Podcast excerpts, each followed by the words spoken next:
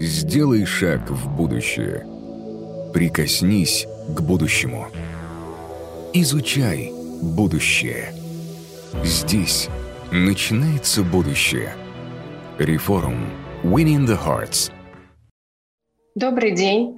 А, меня зовут Алена Корякина, и я очень рада приветствовать а, всех вас на этом форуме. Я немного расскажу вам а, о компании, в которой я работаю, для того, чтобы вы понимали специфику нашего бизнеса и а, с какими задачами приходится сталкиваться. А, я исполнительный директор Rambler Co. Это медийный холдинг, который включает в себя более 20 разных проектов и сервисов, большая часть из которых это средства массовой информации. Наши ресурсы ежемесячно читают больше 30% российского интернета, это 32 миллиона человек. И работает полторы тысячи сотрудников. Поэтому э, тема управления uh, командами, контроля, запуска новых, новых проектов, э, достижения сверхцелей особенно актуальна для нас. И очень важно для э, крупных компаний, ну, на самом деле для компаний абсолютно любого размера, не скатиться в чрезмерный контроль и микроменеджмент. Иначе будет невозможно добиваться кратного роста, невозможно будет экспериментировать, э, развивать э, креативные продуктовые команды, э, достигать амбициозных целей, которые стоят перед нашими компаниями и бизнесом. Мы сегодня с вами поговорим о гиперконтроле, а, и для начала мне нужно будет сделать небольшую отсылку к прописным истинам, да, к определениям, для того, чтобы на базе а, этих знаний мы могли уже с вами сделать правильные выводы о том, как понять эту тонкую грань между гиперконтролем и тем контролем, который действительно важен для каждой э, компании, для каждого предпринимателя. Что же такое гиперконтроль? Гиперконтроль – это особая потребность держать абсолютно все во внимании. Это повышенное желание контролировать события, происходящие в собственной жизни, в семье, а, в бизнесе, в жизни близких и важных, значимых для нас людей. Чувство гиперконтроля знакомо очень многим предпринимателям, руководителям а, и, безусловно, оно очень хорошо знакомо всем родителям. А, каждый из нас в детстве проходил этапы гиперконтроля, которые вызывали исключительно а, негативные эмоции, да, когда мы были детьми. Давайте посмотрим, а, какие же факторы а, влияют на формирование гиперконтроля. А, Еще в самом детстве может быть нарушена наша потребность в безопасности. Это базовая потребность человека, которая формируется в самом раннем возрасте, от года до трех лет. В результате может быть авторитарного стиля воспитания в семье или в дошкольных учреждениях, каких-то конфликтов, которые переживает ребенок а, мир начинает для него восприниматься uh, небезопасным.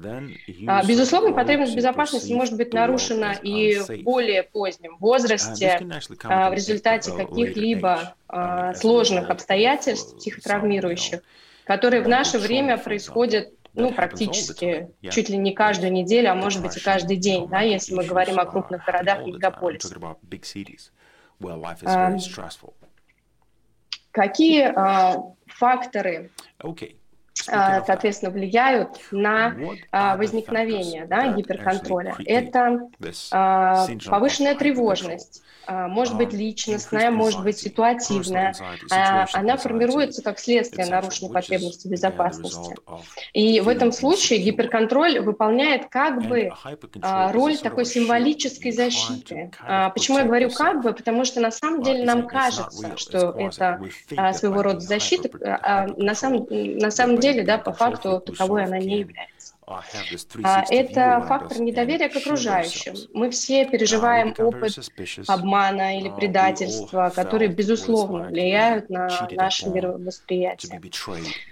Это перфекционизм, естественно, да, то есть это наша категоричность в суждениях. А, мы стараемся стремиться к тому, чтобы все было идеальным, и в сочетании с недоверием к окружающим возникает такое желание очень устойчивое, решить все самому, все решить самостоятельно, да, особенно это свойственно предпринимателям.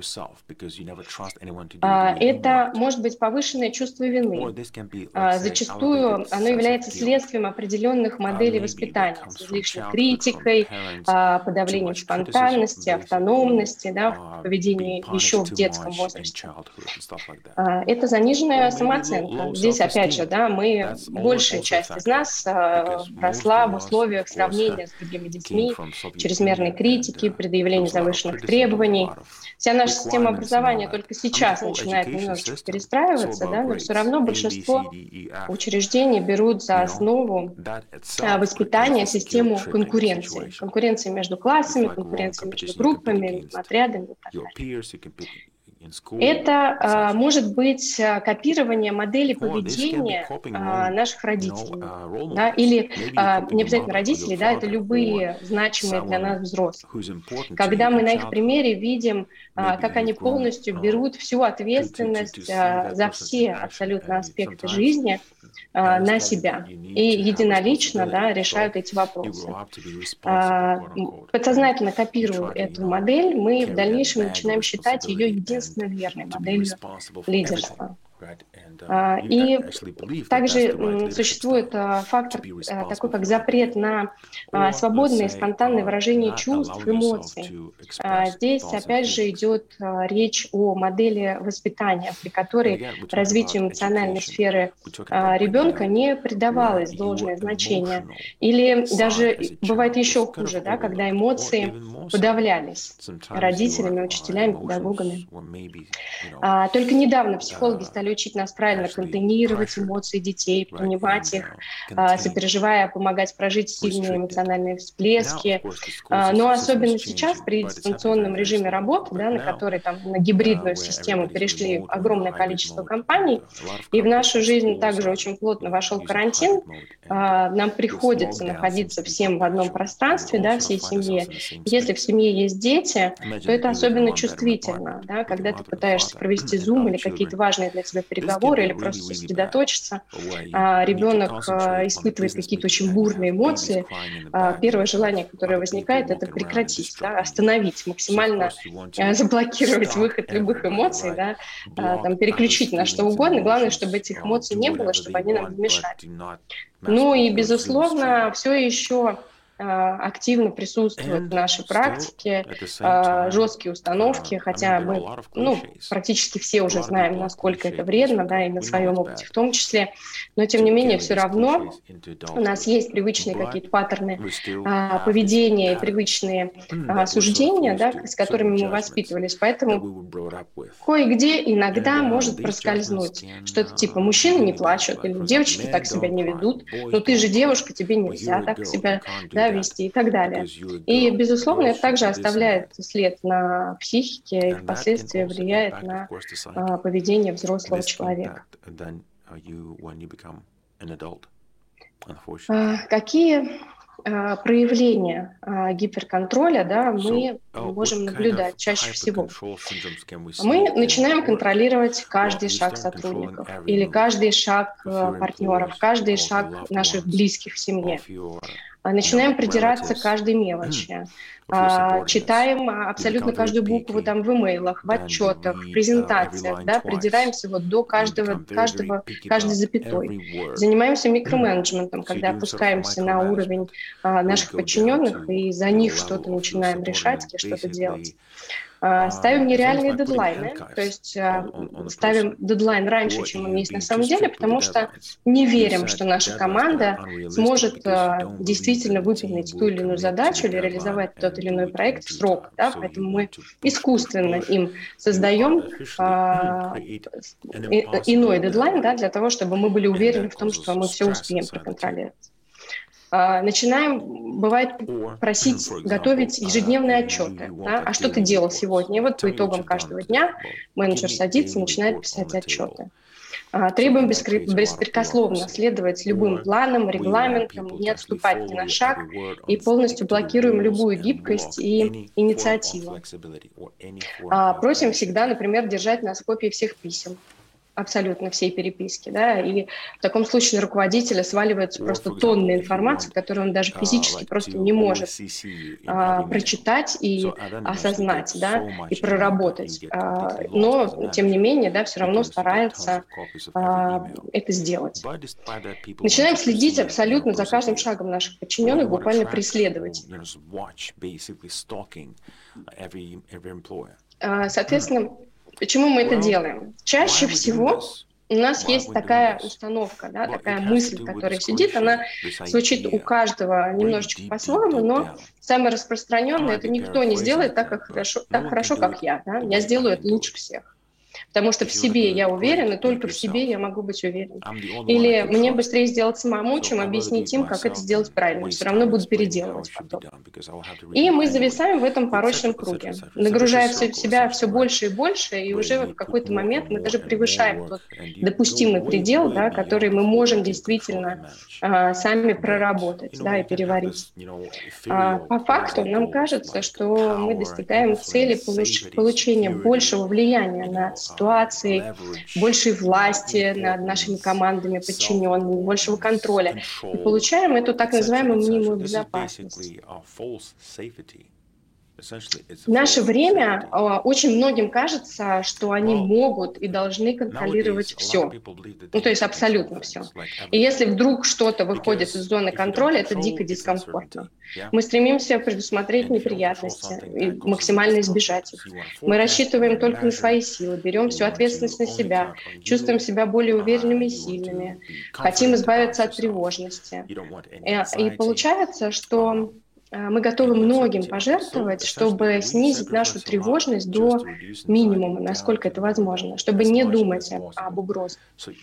А, привычка контролировать — это стремление неопределенность убрать совсем, перевести все существующие явления в разряд максимально прогнозируемых а, и измеримых.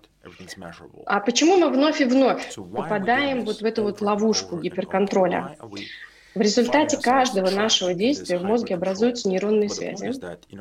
Это все знают, да, и с момента рождения мы совершаем миллионы повторных действий, которые фиксируются в мозге как готовые решения, которые мозг нам подсказывает при любой следующей ситуации, которая а, похожа на такую же. Да? А, и мы сами формируем паттерны поведения, заложниками которых а, становимся в будущем. Так э, как же все-таки да, привычка чрезмерного контроля мешает э, бизнесу? А, мы переоцениваем свою власть над ситуацией, а, тратим на контроль огромное количество энергии, сил и устаем. Да? То есть мы теряем ресурс. Контролируем окружающих, не давая им принимать собственные решения, проявлять волю, инициативу, креативность. Мы не оставляем места никакой спонтанности, никакой интуиции. Да? То есть мы полностью подавляем эти навыки. А, мы можем действовать не гибко, исходя не из ситуации, из своего стремления к контролю. А, чувствуем слишком, слишком сильную тревогу, а, если не можем да, что-то проконтролировать. Поэтому в основе всего, в основе вот этой вот привычки гиперконтроля лежит тревога. Это одно из тех понятий, которые люди бизнеса не любят.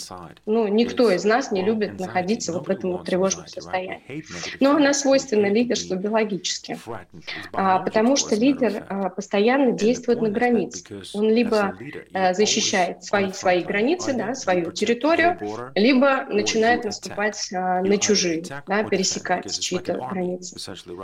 И умение конвертировать тревогу в отличную управляемость помогает лидеру быть э, сверхэффективным, да, то есть он действительно там считает, что он абсолютно э, эффективно все контролирует, но при этом абсо- абсолютно блокирует в людях э, зоны развития, самореализацию, ответственность, да, и получается, что лидер видит в себе не нормального, да, обычного человека, а лидер старается стать сверхчеловеком, да, и таким образом еще и а, подавить свою команду. Ну, а, как бы без, неосознанно, да, то есть это не, не специально происходит. Что можно предпринять? А, прежде всего, а, важно осознать неэффективность гиперконтроля, да, то есть вот эту вот, убрать вот эту вот приставочку а, гипер. Нужно постараться перестать строить иллюзии, что излишний контроль принесет пользу. Признаться себе, что я часто излишне контролирую, чтобы избавиться на время, на время какое-то от тревоги, а не потому, что я решаю какие-то задачи, да, чаще всего. Важно переключиться из режима контролера в режим наблюдателя. А, очень важно научиться наблюдать за своим состоянием, исследовать себя и максимальное время быть в состоянии здесь и сейчас. А, мне для этой цели очень помогает фиксация. То есть как только я чувствую, что я вылетаю да, в зону тревоги, а, я начинаю фиксировать а, факты и события, да, которые меня в это состояние привели. И исследую свое гиперконтролирующее поведение. Стараюсь выявить типичные ситуации, в которых оно проявляется, и осознать, что стоит за моим желанием контролировать. Да? То есть какая это эмоция, это страхи, это какие-то установки, ошибки, да, прошлый негативный опыт. А, нужно очень важно да, проверить, а, насколько реалистичны наши страхи.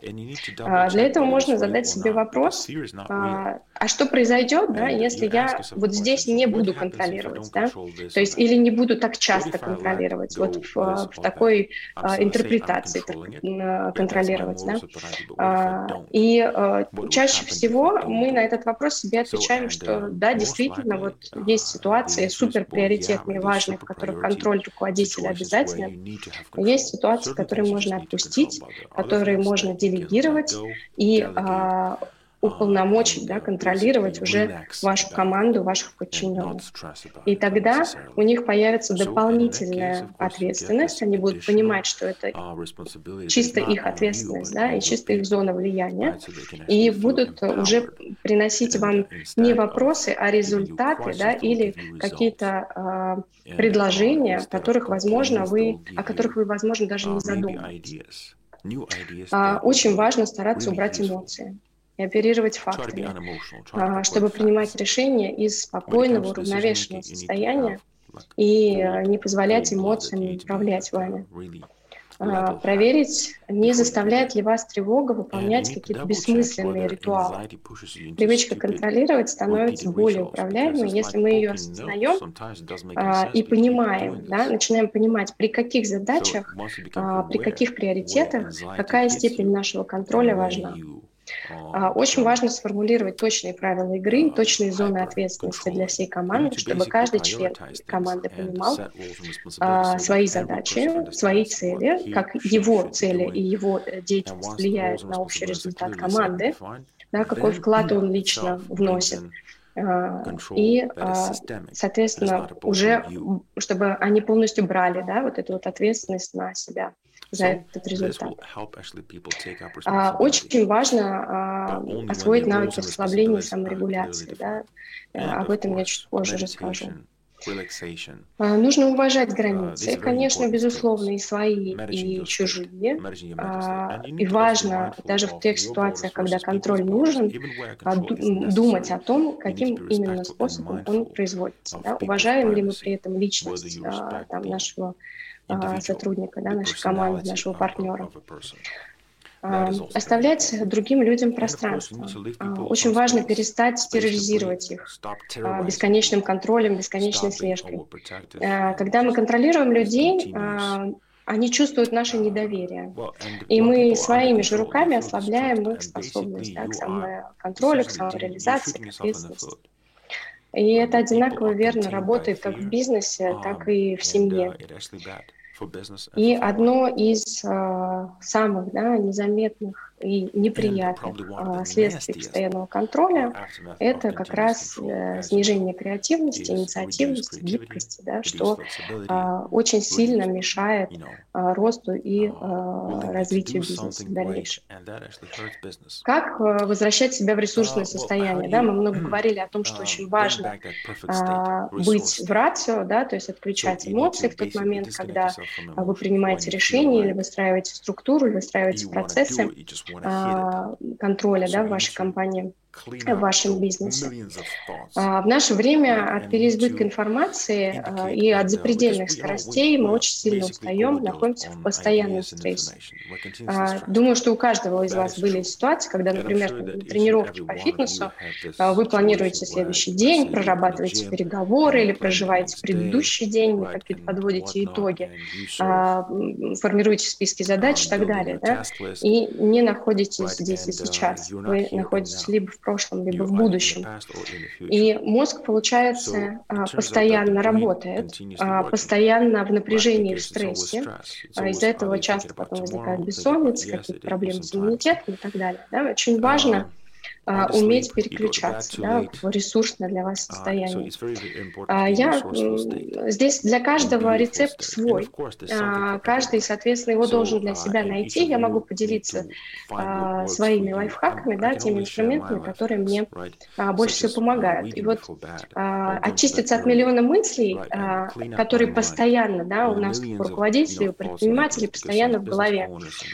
Мне помогает их просто выписывать. То есть я, например, а, если очень была насыщенная неделя или насыщенный день, в конце дня сажусь и прописываю все мысли, стараюсь их структурировать, где это мысли, где они уже превращаются в задачи, которые я могу делегировать, например, на следующий день. И когда я прописала себе вот эту вот матрицу моих мыслей, мозг отпускает эту информацию, потому что я понимаю, что я все зафиксировала, и я в любой момент могу к этому вернуться, и у меня ничего не потеряется. Очень важно фиксировать а, триггеры, а, которые вызывают эмоции, эмоции, да, и факты, которые приводят к этим эмоциям. А, для этого, опять же, то есть если у вас есть, например, какая-то сильная эмоция, сильная тревога, да, сильный страх а, по отношению к той или иной задаче, а, вы, а, если фиксируете для себя а, тот триггер, да, то действие, которое произошло до того, как э, вызвало у вас эту эмоцию, и дальше прописываете факты, да, что на самом деле случится, если да? То есть, если мы там, не знаю, не защитим эту презентацию сегодня, а защитим ее через неделю, запустим этот проект не в этом году, а в следующем году. И когда вы прописываете конкретные э, факты, вы понимаете, что часто э, эмоции очень сильно гипертрофированы и накручены. И вы уже можете э, успокоиться, да, и с э, холодным разумом принимать решения. Очень важно переключаться между разными видами деятельности, особенно на дистанционке, ну и для тех, кто работает в офисе, а, когда постоянно весь день в переговорах, по встречах, в зумах, да, очень важно а, уметь переключиться, да, и добавлять а, либо прогулки, либо физическую активность. Я стараюсь два раза в день ставить встречи на улице.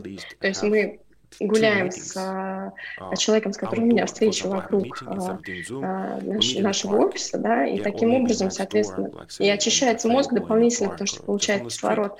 И мы двигаемся, и часто в таких встречах, а, такие встречи более эффективны, мы быстрее находим те решения, которые а, для нас важны. Ну и сейчас уже все абсолютно говорят о том, что очень важен сон, а, мозгу важно, чтобы были разные фазы сна, и важно ложиться до 23, кто-то говорит уже даже до 9 вечера, но это, на мой взгляд, абсолютно нереально с вашим графиком.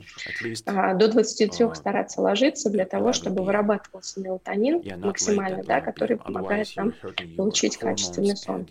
Ну и, безусловно, да, перед сном очень желательно исключить все экраны, хотя сейчас смартфоны вошли в нашу жизнь настолько плотно, что действительно мы даже по трафику там, на наших ресурсах видим, что перед сном люди читают какие-то последние новости, а, соцсети проверяют, да, и, соответственно, находятся в смартфонах. Да, вот очень важно а, за час до сна смартфон максимально убирать, да, ставить на зарядку и а, дать отдохнуть себе и мозгу.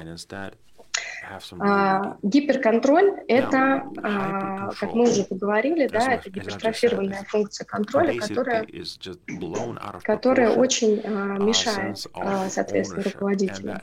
А, и, а, но при этом мы не можем а, управлять компанией, бизнесом, да, и развивать его без контроля совсем. Да? А, и понятно, что контроль – это процесс обеспечения достижения uh, целей организации. И здесь, опять же, да, мы знаем, что есть три ключевых блока. Это предварительный, промежуточный и заключительный контроль. Очень важен каждый из них, да, и очень важно понять периодичность именно для вашего бизнеса, какая она важна, да, то есть насколько часто вам важно контролировать те или иные проекты и задачи.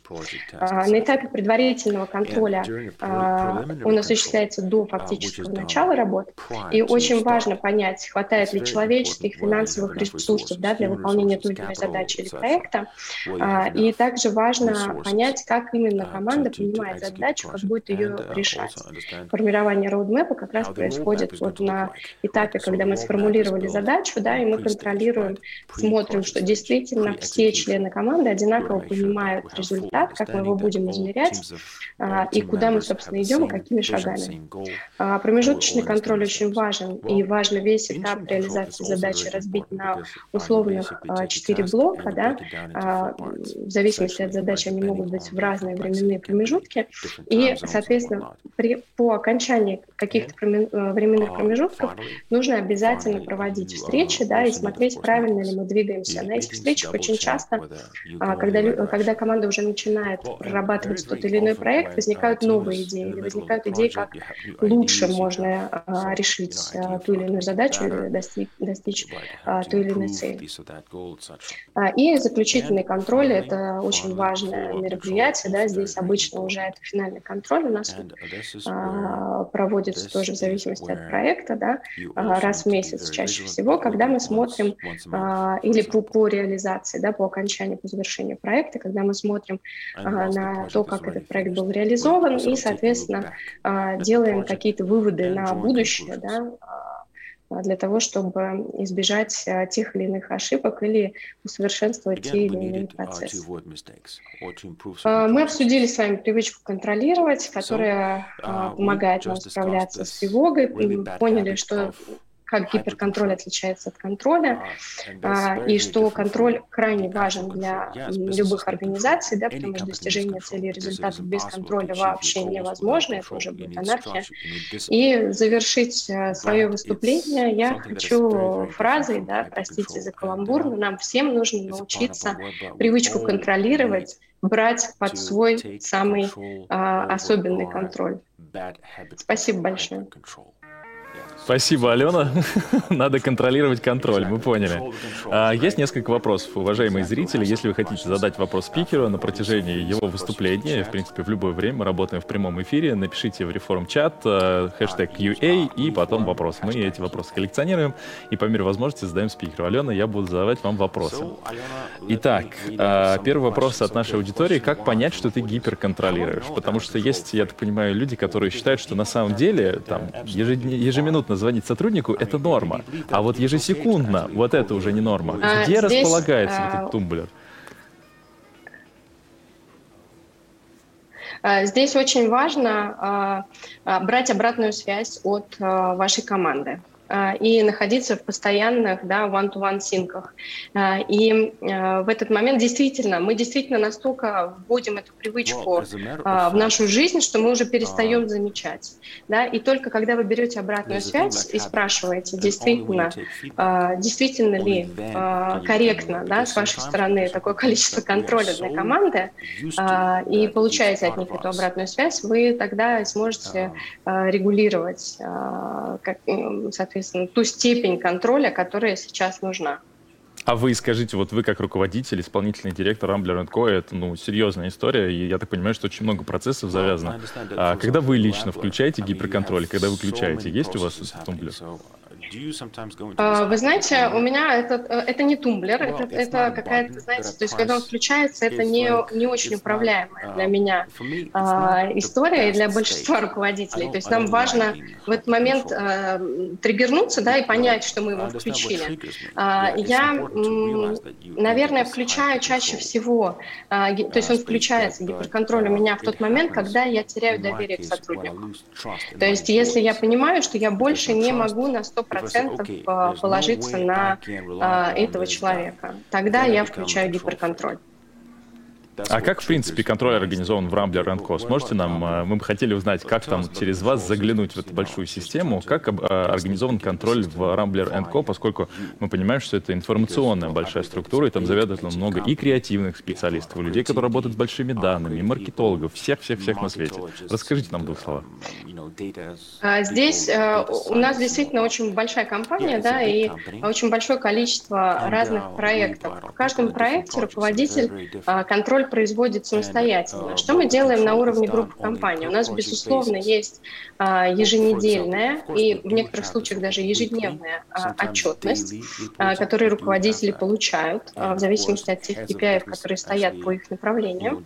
И стабильно раз в месяц мы по всей компании подводим итог, что было сделано за этот месяц, какие продуктовые решения были успешными, какие выводы мы можем сделать, соответственно, и какой у нас план на следующий месяц и квартал.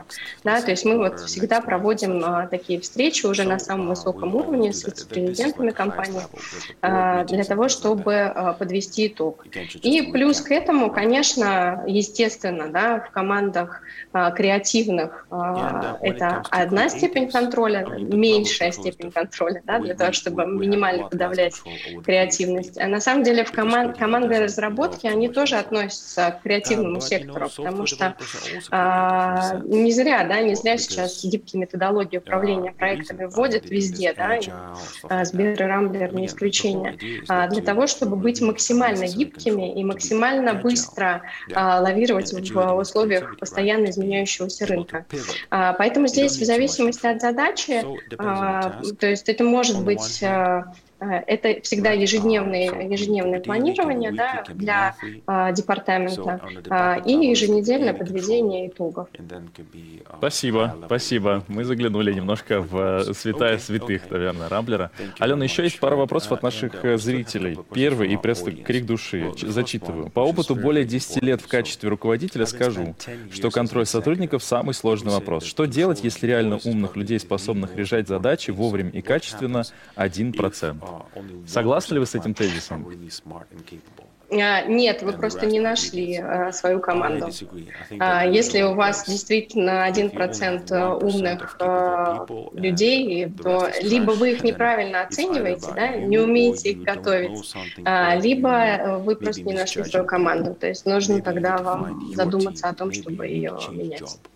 Туда же вопрос догонку от еще одного зрителя. Как действовать, если подчиненные совершают ошибки? Вот вы как раз говорите, что теряете доверие к сотруднику, если он не исполняет задачи вовремя, ну и, собственно, не руководит или не исполняет, будучи исполнителем. Как вы для себя, вот есть у вас какая-то стратегия, которую вы за время своего опыта и роста выработали, если сотрудник вот совершает ошибки?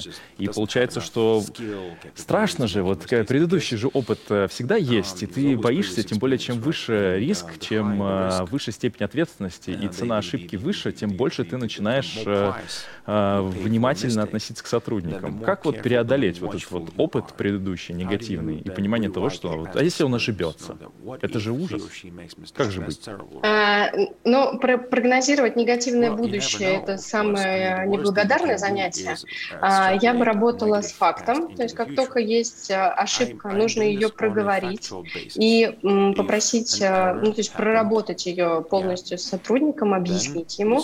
А, не все понимают с первого раза. А, кому-то нужно два и три раза. И тут вопрос цены ошибки. Да?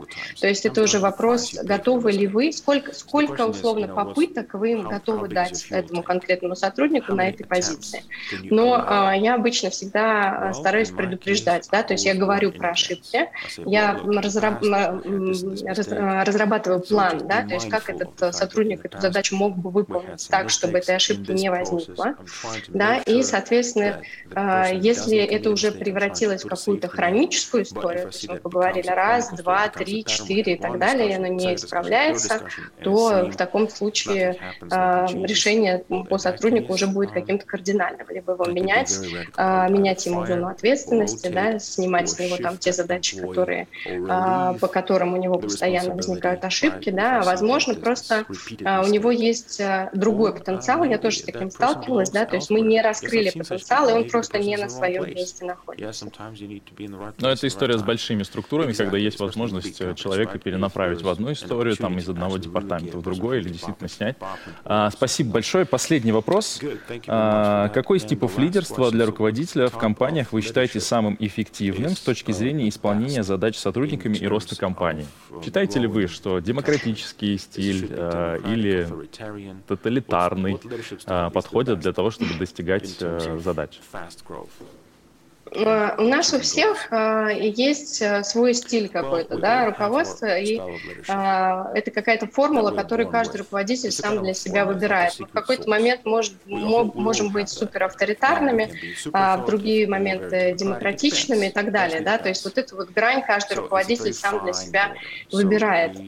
И здесь, наверное, авторитаризм присущ, да, и может быть допущен в тот момент, когда мы четко отслеживаем, чтобы компания выполняла стратегию, да, которую мы а, разработали, согласовали, утвердили, да, чтобы мы шли а, в рамках этой стратегии. Но при этом очень важно а, не подавлять инициативу, не подавлять новые идеи, новые проекты, которые могут у а, команд возникать. Да, они могут сейчас не вписаться в текущую стратегию компании, но вполне возможно, а, они могут как-то ее дополнить или расширить. А с точки зрения в целом а, управления да, лидерами, мне близка идеология лидер как коуч. А, то есть, когда ты своим примером можешь показывать командам и сотрудникам, да, как ты считаешь а, правильно коммуницировать да, там, руководителям с подчиненными, как правильно их вести, да, как, как правильно, соответственно, ставить задачи и контролировать.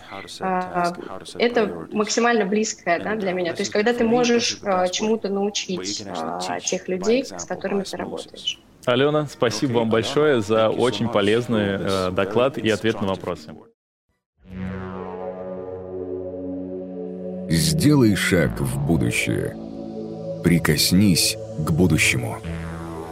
Изучай будущее. Здесь начинается будущее. Реформ. Winning the Hearts –